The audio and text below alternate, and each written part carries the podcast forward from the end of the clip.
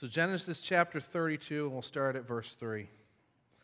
And Jacob sent messengers before him to Esau his brother in the land of Seir, the country of Edom, instructing them, Thus you shall say to my lord Esau, Thus says your servant Jacob, I have sojourned with Laban and stayed until now. I have oxen, donkey, uh, donkeys, flocks, male servants, and female servants.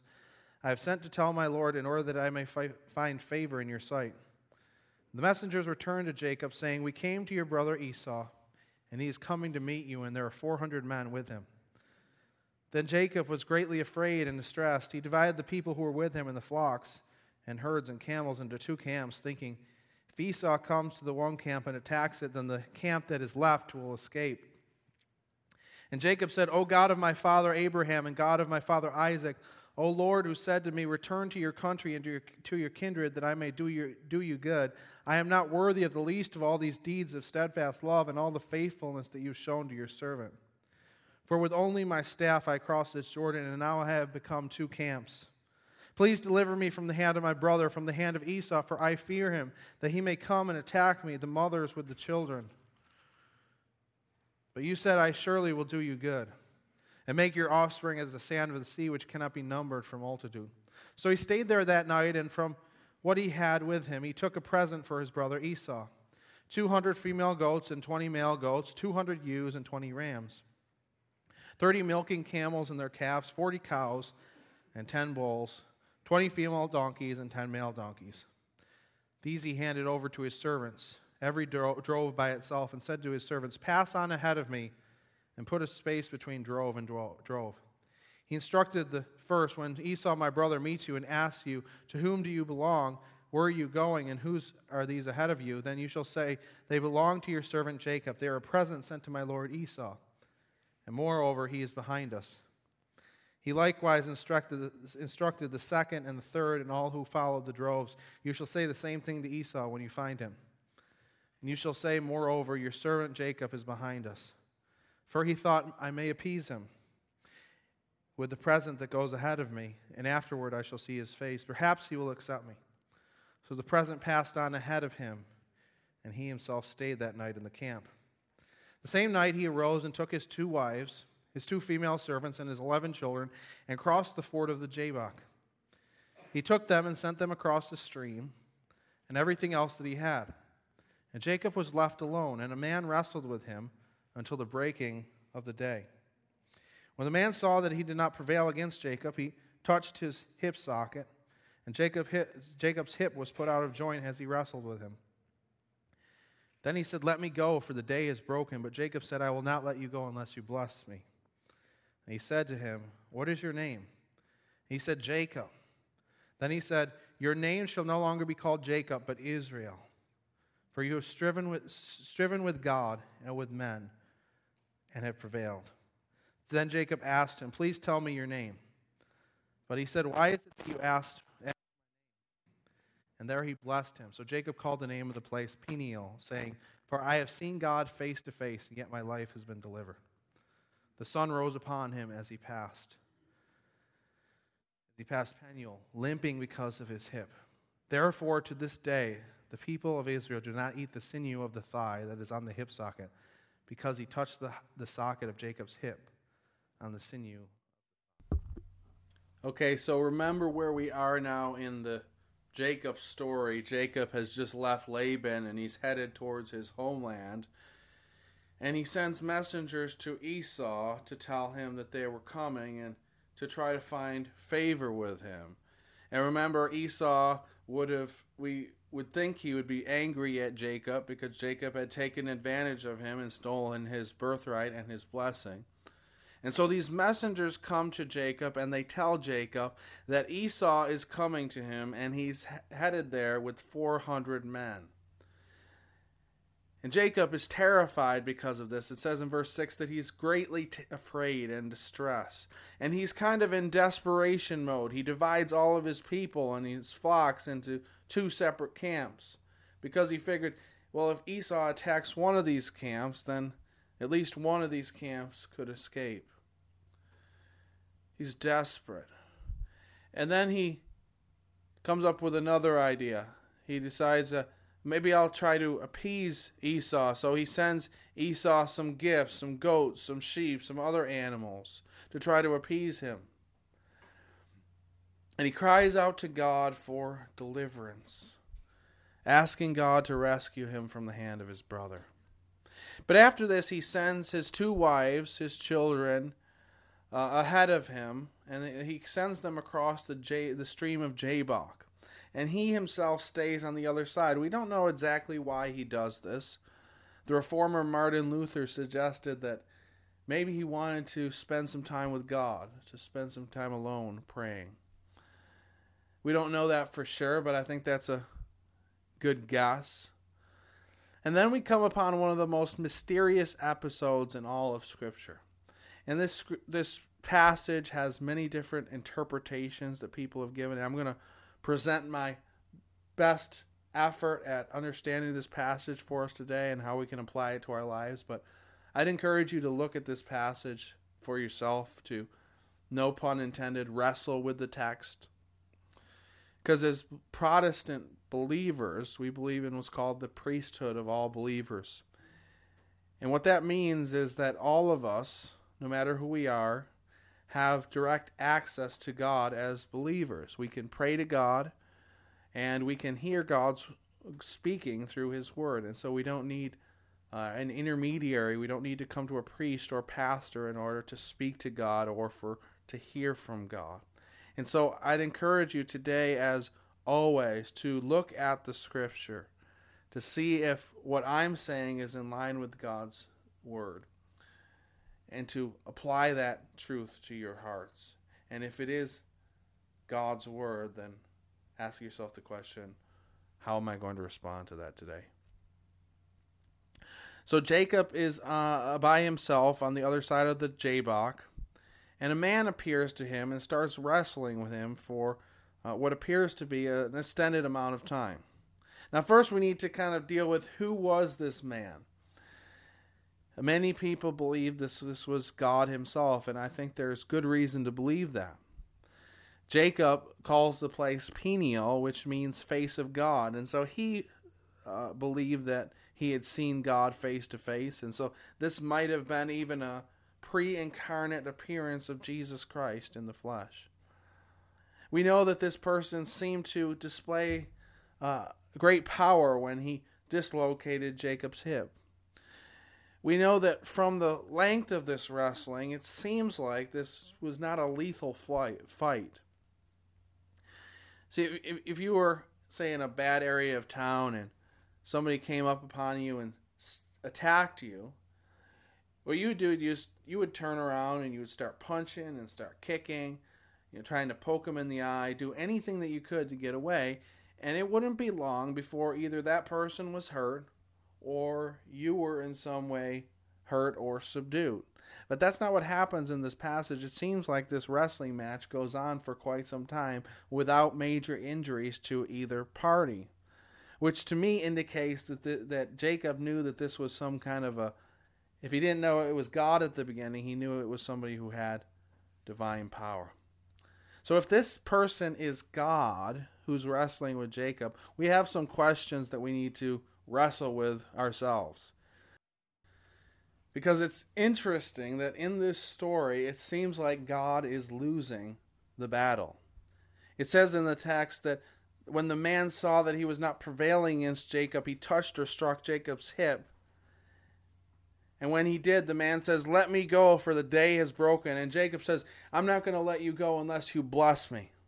This passage is hard for us to wrap our minds around because it seems like God is losing and it seems like Jacob is forcing God's hand. So, how do we make sense of this passage and the story? Well, I think to understand this, I think we need to look at it from maybe a little different perspective and maybe from a parenting perspective.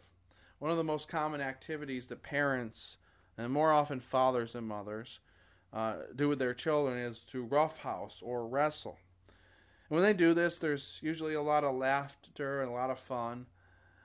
Um, and you know, parents love to do this with their children. Children love it. But researchers have found that this is not just a fun activity, but that this is developmentally important for a child's development. They've suggested that this helps children regulate their emotions and how they deal with their uh, emotions in relationship to their bodily actions. And they've even suggested, some have suggested, that those who have parents who wrestled with them or roughhoused with them have less developmental problems later in life than those who had parents who didn't roughhouse or wrestle with them. According to an ABC News article, the researchers believe that the most important aspect of this play is that it gives children a sense of achievement when they defeat a more powerful adult, building their self confidence and concentration. However, fathers who resist their children can also teach them the life lesson that in life you don't always win. The act of a stronger adult holding back that strength also helps to build trust between father and child. And I think this is a helpful framework for understanding what is going on in this passage. Because God, the all powerful God who made the heavens and the earth, couldn't really be defeated by Jacob in a wrestling match. But he's willingly limiting himself, willingly allowing Jacob to prevail against him to prove a point to show Jacob something. So, what is God trying to do? What is he trying to show Jacob in this story? Now, remember the context. Esau's about to face, or Jacob's about to face the biggest challenge of his life. He's about to face Esau, the wrath of his brother, whom he deceived, whom he took uh, his birthright and his blessing. And this is terrifying for Jacob as 400 men are headed towards him, and he thinks they're going to kill his whole family. And so he's terrified of Esau, and he thinks that his biggest foe in this story is Esau. But he's not fighting with Esau in this story, he's fighting with God himself. See, for Jacob, the most important question, the prominent question in his mind was this Is Esau going to kill me, and is Esau going to kill my family? That was what was going through his mind. That was the thing that registered with him. But that wasn't the most important question that Jacob needed to answer. The question that he needed to answer was Is God going to come through with his promises? Is God going to be faithful to me? Because Jacob was told that God would be with him, that he wouldn't let him down, that he would bring him back to his homeland. And so Jacob is wrestling with the fact of is God going to come through because it looks like a big army is coming and they're going to kill, he's going to kill my whole family. And so he's asking himself the question is God going to really come through? That's the most important question that he needed to answer. Esau was just one possible threat to God's covenant promise. And remember a little bit about the character of Jacob. Now, Jacob, we see the account of his birth in Genesis chapter 25. And we see right from his birth, he's described as being Jacob, which means kind of a heel grabber or a supplanter. When he comes out of the room, he's holding on to his brother's heel, and so he's called the supplanter or the heel grabber. In other words, that he would always be trying to overtake the person ahead of him. And so we see that he lives up to his name throughout his story. Even Esau says it in the one passage Is it not right that he's called Jacob? The supplanter. And so we, we see first that he steals the birthright. We see that Esau is out in the field and he's tired and he comes in and hungry. And Jacob says, I'll give you this nice red stew if you give me your birthright. So he steals his birthright, then he deceives his father. And then after that, he flees. He goes to Laban and he's, he's not a able to stand up to Laban, so he kind of gives in to all of his Laban's demands. He just kind of goes with the flow. And then when he gets his opportunities, he's able to increase his wealth kind of in a roundabout way. But he's never one to face confrontation head on. He's never one to stand up for something. You see, when Esau was angry with him, he fled. When, he, when there was a chance of Laban keeping him or detaining him, he fled when, he was, when Laban was off shearing sheep. He was never one to face things head on. He's described in Genesis chapter 5 as being a peaceful or quiet man, a man who lived in the tents. He was kind of a mama's boy, so to speak. in opposed to Esau, who was kind of a man's man, a hunter, a gatherer. And so Jacob is the usurper, the deceiver, the heel grabber. And he's constantly grasping for the person in front of him and always doing it through deceitful means. But here he is, facing God face to face. He doesn't have anything to hold on to anymore. He doesn't have any schemes. He has nothing in his hands. All he's doing is wrestling in hand to hand combat with God Himself. And even though he's winning, this battle could be potentially going on for hours. And even when his hip is dislocated, he keeps holding on, he keeps fighting. And he says, I'm not going to let you go unless you bless me. What is God doing here? Why does God wrestle with Jacob? I think God is perhaps asking Jacob the question Are you going to fight? Are you going to fight? I know that Esau is coming with 400 men, and I know that's terrifying, but are you going to believe in my promises? And are you going to fight for that blessing that I've given you? Do you believe in those promises so much and so do you hold them so tightly that you're not going to let them go? And Jacob holds on to those promises and he fights. He demands that this man bless him. And this man does not initially do that. He asks this man to bless him, and initially, what he does is he changes his name, which indicates a change in his identity. See, this man says, Well, what is your name? And he responds, My name is Jacob. I am the usurper. I am the deceiver. I am the heel grabber. And I've demonstrated that throughout my whole life. I mean, you think about this story, and Jacob probably felt a bunch of guilt at this point. I mean, because he deserves everything that he's about to get. And he says, I'm Jacob. I'm the deceiver. But God says to him, You're no longer going to be called Jacob you're going to be called Israel. You're going to be called Israel, which means God strives or to strive with God. He says, Because you have strived with God and with man and have prevailed. The Hebrew word for strive can also be translated as to persist, to exert oneself, or persevere. You have persevered with God and with man, and you have prevailed. Now, how could this be a good thing? How would it be a good thing that he strived with God, that he persevered with God? It could be a good thing because he was holding on firmly to God's will and God's promises.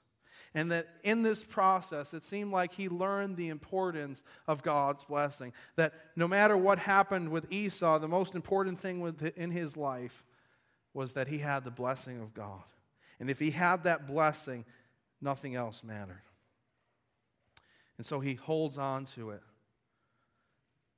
and will not let, it, let this man go until he receives the blessing. Now remember, God is not Jacob's foe. He's not trying to bring Jacob down, he's trying to test him. And like a father wrestling with his child, he limits himself to demonstrate something to him. And God asks him, Are you going to fight? You don't need to fight with Esau. You need to get right with me. You need to really do, do business with me and understand if you're going to trust me. Are you going to believe that my promises are enough for you? Or are you going to focus on your schemes and your deceit? And Jacob says, I want that. I want your blessing. But lest he be puffed up after enduring with God Himself, lest he be puffed up, he's left with something. He's left a changed man, a new name, a new identity, but he's also left with a limp. And he's about to face the biggest challenge of his life, walking with a limp, injured, to face 400 men and the wrath of his brother. But none of it even matters because he has the blessing of God in his life. And I think through this process, God strengthened Jacob. And gave him the strength that he needed to ultimately face his brother. See, sometimes a little testing can produce in us a lot of strength. A little testing in us can produce for us a lot of strength. I think Jacob's wrestling with God is similar to wrestling that has occurred in a number of other places in Scripture. I think it's similar to the wrestling that maybe occurred when Abraham was forced to sacrifice his son Isaac.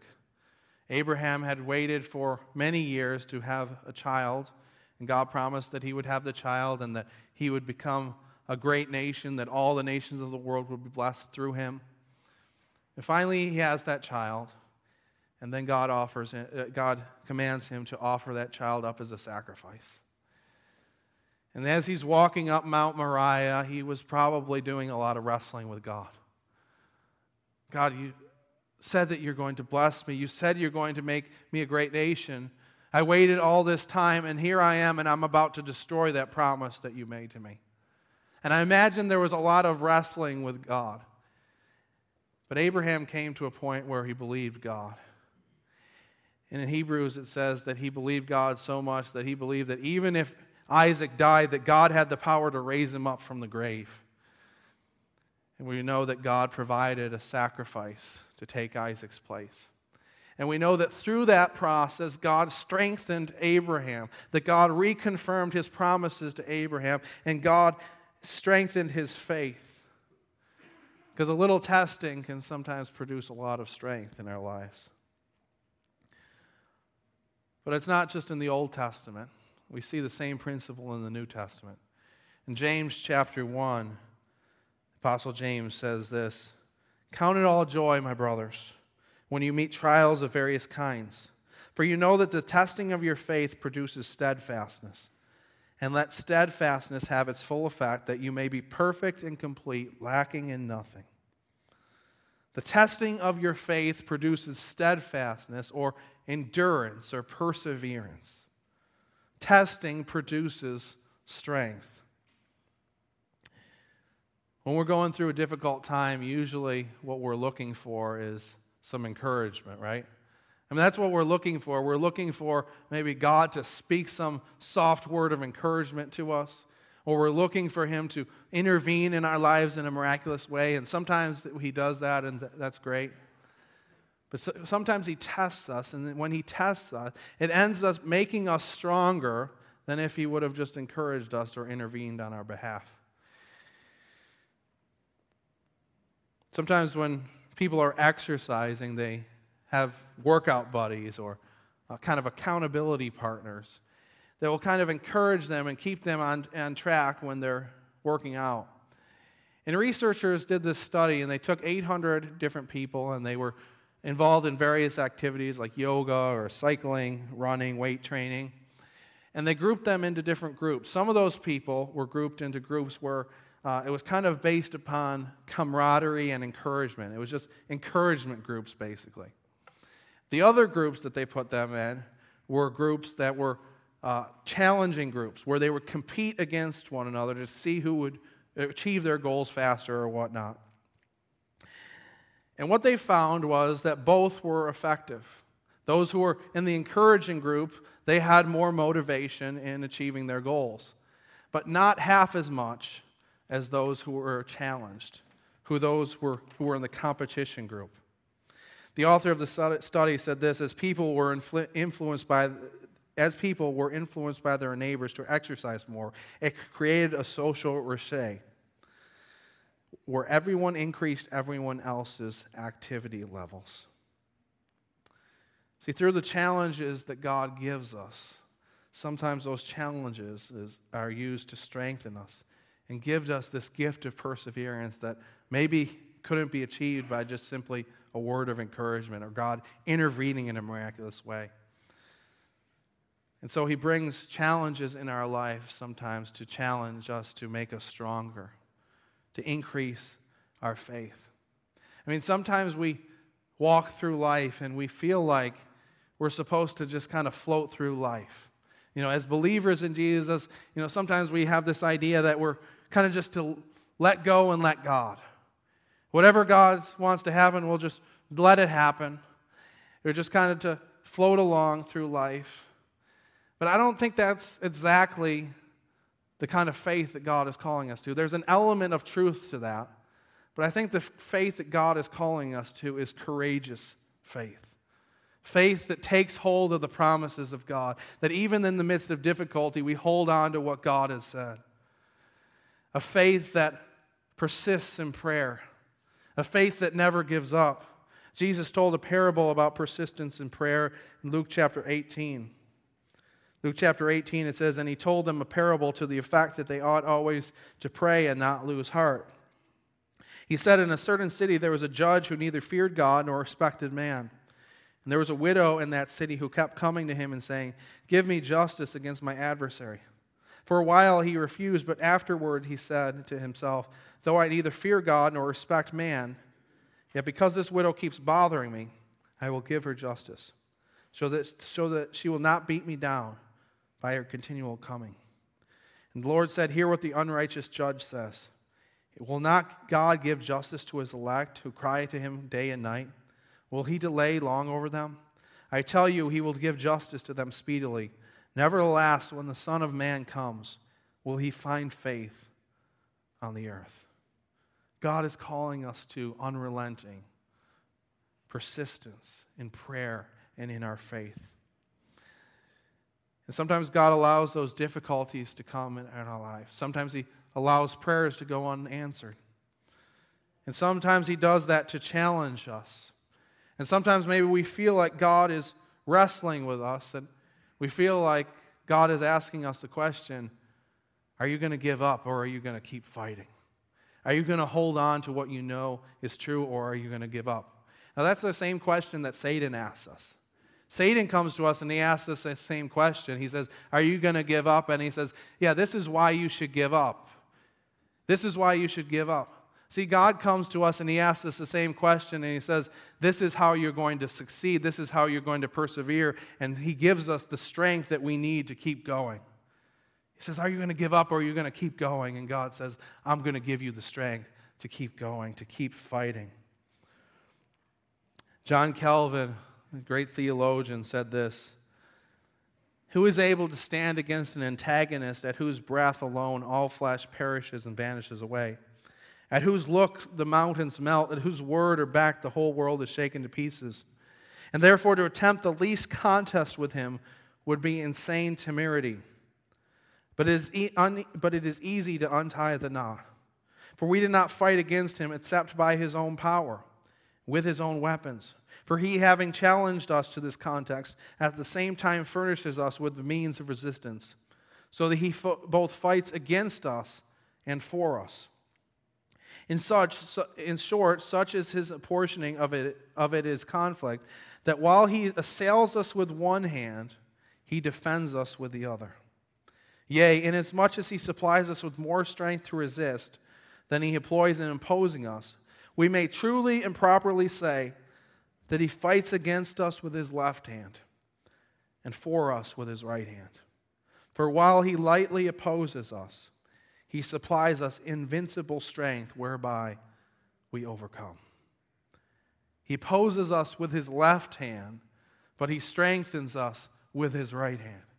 Because remember the context. He's a good father who cares about us, who loves us. And he's doing us not to challenge us to bring us down, but he's doing this so that we would be strengthened, that we would walk away with stronger faith and a deeper faith and love in him opposes us with his left hand, he defends us with his right hand. When I was a little kid, my dad and I used to wrestle quite often. And of course, he was much stronger than I was. And I remember sometimes he would uh, have me pinned down on the ground and he'd be tickling me or whatnot. And he'd say to me, Do you give? In other words, do you give up? And he'd say, If you give, if you say you give, then I'll let you go now. And sometimes I say, okay, okay, okay, I give. But sometimes when he said that, I would be like, no.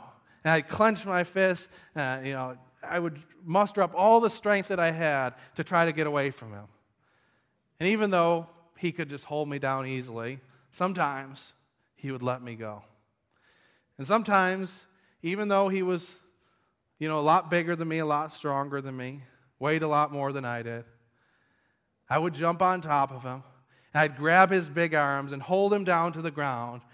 And he would say, All right, all right, you got me. I give. Let me go. And he tells me, I don't remember this, but he tells me that after that, I would laugh and I would laugh. And I would just think it was the greatest thing in the world that I was able to hold down my dad, who was so much bigger than I was. And through that, I was made stronger. And God does the same thing with us. He brings challenges into our lives, He tests us to make us stronger so that we would be able to face the challenges in our life. Sometimes a little testing can produce a lot of strength. Many of us, maybe, we feel today like God is wrestling with us. Maybe we feel like God is challenging our faith. If that's the case, don't forget first to fight, to never give up, to keep going. But also, don't forget that though He might test us, He upholds us with His right hand. Though He might test us and though He might challenge us, though He might be wrestling with us, He gives us the strength and the power to overcome no matter what we face in our lives today. Sometimes a little testing can produce a lot of strength. Let's pray. God, we thank you for this day. We thank you for your love for us. We thank you that you are a good Father who cares for us deeply. We thank you for the encouragement that you bring into our life. We thank you that for the times in our lives when you work in our lives in miraculous way in providing for our needs. But we're also thankful for the times in our lives where we face trials, where we face challenges, where we face testing. Because we know that through those things, you work all things for good. We know that through those things, you are trying to form us more and more into your image and make us into the people that you want us to be. God, I pray that we as a people would be people of courageous faith, that we would never give up, that we would never let go of the promises that you've made to us, and that we would keep fighting, keep striving for those things, even when we face difficulty and trials in our life. God, I pray that we would use the trials that we face in our life and use them for our benefit. That even though they're not pleasant, even though they hurt, that we would use them uh, to grow stronger and use them to grow closer to you. And God, we thank you that though you may oppose us with your left hand, your right hand upholds us. That only through your power and through your strength can we overcome. In Christ's name I pray. Amen.